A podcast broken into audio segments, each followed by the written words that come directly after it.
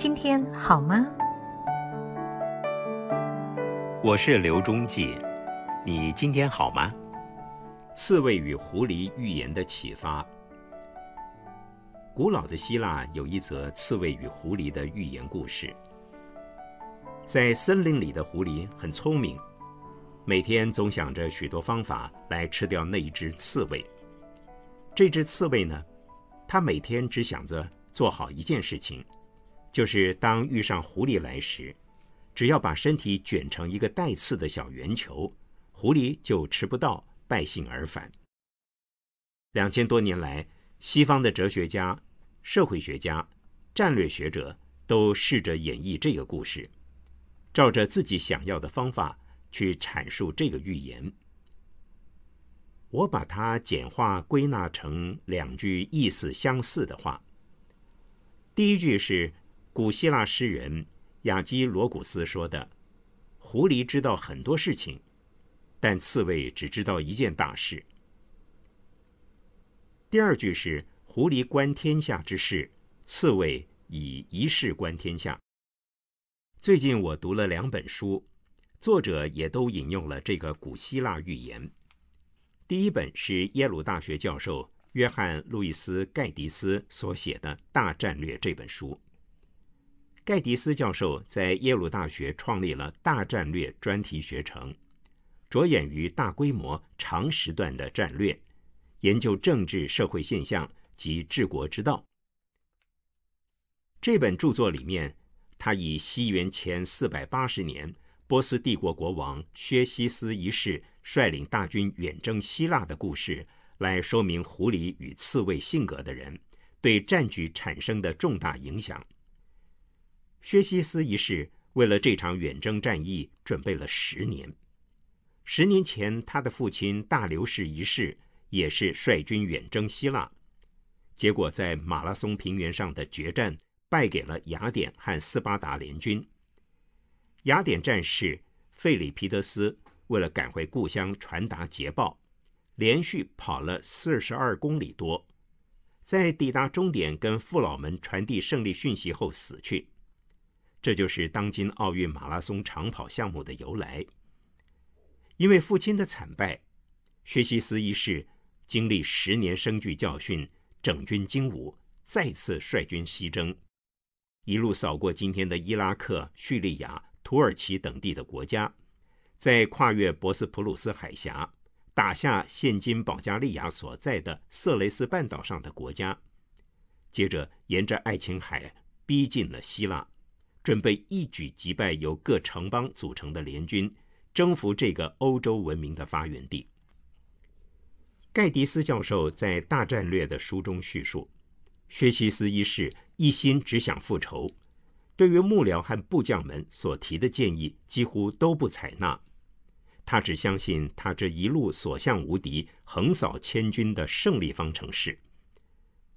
盖迪斯教授以刺猬型思考。形容薛西斯一世，因为这类型性格的人不习惯自我否定、拒绝批评的声音，他们容易变成先入为主观念的囚徒，陷入自我陶醉的轮回里。在另外一边，希腊城邦联军这方，先由斯巴达三百勇士在温泉关隘口拼死抵挡住大军一阵，以时间换取空间。当波斯大军接着要开进雅典城时，发现竟然是一座空城，因为居民完全撤出了。接下来，雅典人以他们最擅长的海战，就在薛西斯一世面前彻底击败波斯舰队。接着又乘胜追击，雅典北方的普拉提亚这个地方歼灭了波斯大军。薛西斯一世在败阵中。一路仓皇逃回波斯。相对于薛西斯一世的刺猬型思考，希腊城邦联军采用的就是狐狸型的思考，以多面向的战术战法击败强敌波斯。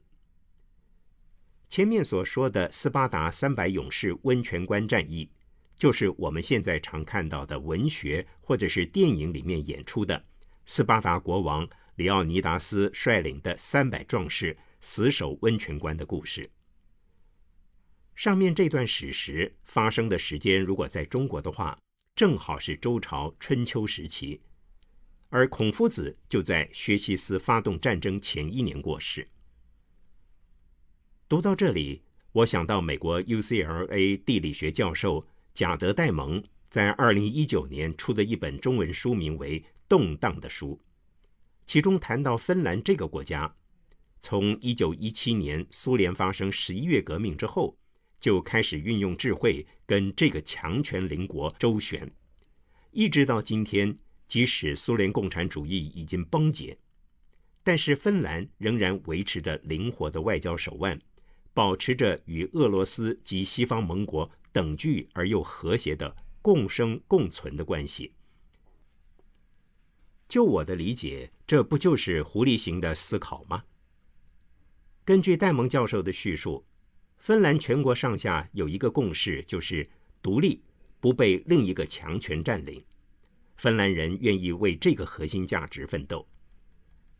但是芬兰不是死守信条，而是采取法令到外交手段，多方面学习从苏联领导人角度看待两国关系。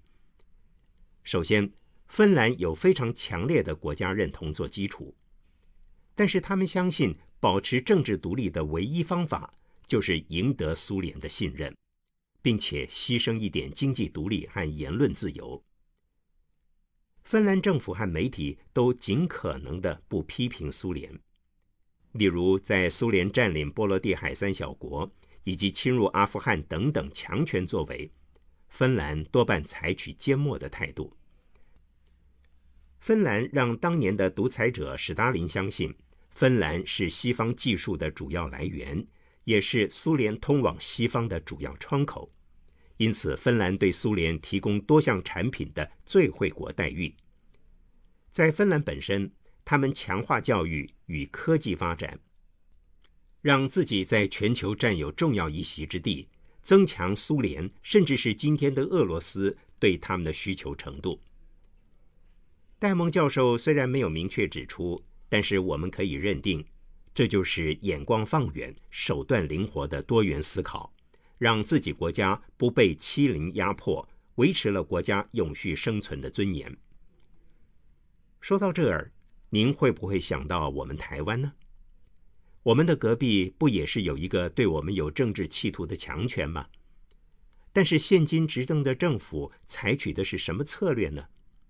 这个政府选择的是最懒惰也最不需要花脑筋的选边站策略，就是躲在另外一个强权的后面，当他的海岸线防御碉堡。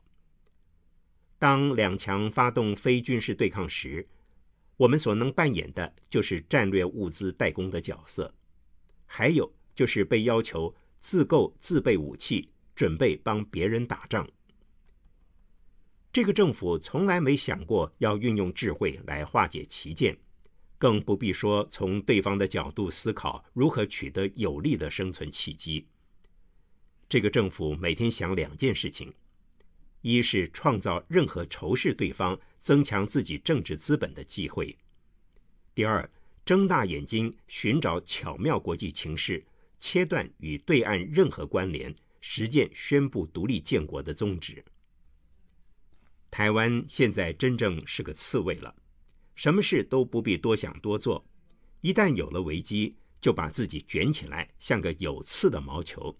实际上是台澎金马全境布满了各式各样的飞弹，等待不可确定的援兵跨海来相救。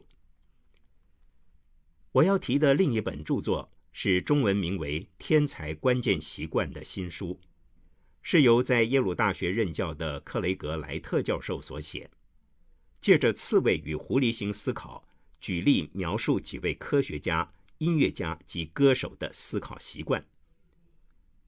莱特教授是一位音乐史的学者，在耶鲁大学开设“探索天才的本质”这一门课，非常受到学生们的欢迎。莱特教授在书中要说的是，不安分的狐狸会探索各种可能性，而个性坚定不移的刺猬就只专注在一个他认为有效的想法当中。莱特教授举出文艺复兴时期的达文西，就是明显的狐狸型思考的人。这样的人，他们的好奇心是不受控制的，而且不断驱使他们突破任何领域的框架。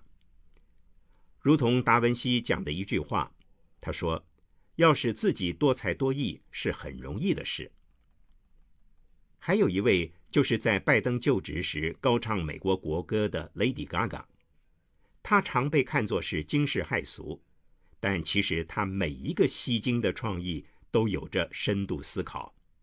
她曾经这样说：“我不是天生就性感火辣，我长期以来就读了很多书，看了很多电影，遇到很多雕塑家、电影制作人、诗人、音乐家、街头艺术家，因此创造了一些比一己之力更强大的东西。”他曾经在纽约大学著名的蒂诗艺术学院就读一年，学习音乐、艺术史和戏剧创作。他还曾在酒吧兼职做走秀舞者。这些丰富的阅历增强了他的创作能量。出道后，他拿过十二项格莱美奖。二零一九年，还以电影《一个巨星的诞生》入围奥斯卡最佳女主角。并且获得最佳原创歌曲奖。二零二零年，他还跟世界卫生组织合作，策划了一项叫做“同一个世界，团结在家”的公益演唱会，为对抗新冠疫情 （COVID-19） 而募款。莱特教授形容 Lady Gaga 是作曲家、编舞家、时装设计师、女演员、唱片制作人、慈善家和社会运动者。集于一身，她真是一位变革性的流行艺术家。Lady Gaga 自己则说：“我不是一个偶像，我是所有的偶像，我是时时刻刻从调色盘上所有颜色组成的图腾。我没有限制，没有任何限制。”两千多年来，大家都把刺猬与狐狸当作两种极端的典型。刺猬只关注。重大的问题，并且把它简化成一个解决方案，而狐狸对不同问题采取不同策略。他们有强烈的好奇心，不在乎小差别、小细节。重要的是，他能接受矛盾跟冲突。这几个故事一路讲下来，如果说认定我就是偏好狐狸型的思考，恐怕是错了。我还是认为要看事情变化的需求，还要看做什么事情，或者可以这样说：要做一个专业领域里精益求精的达人，刺猬型思考的人，他的人格特质是少不了的。但是要平定江山、一统天下，或者是创造新世界，还得要狐狸型的个性。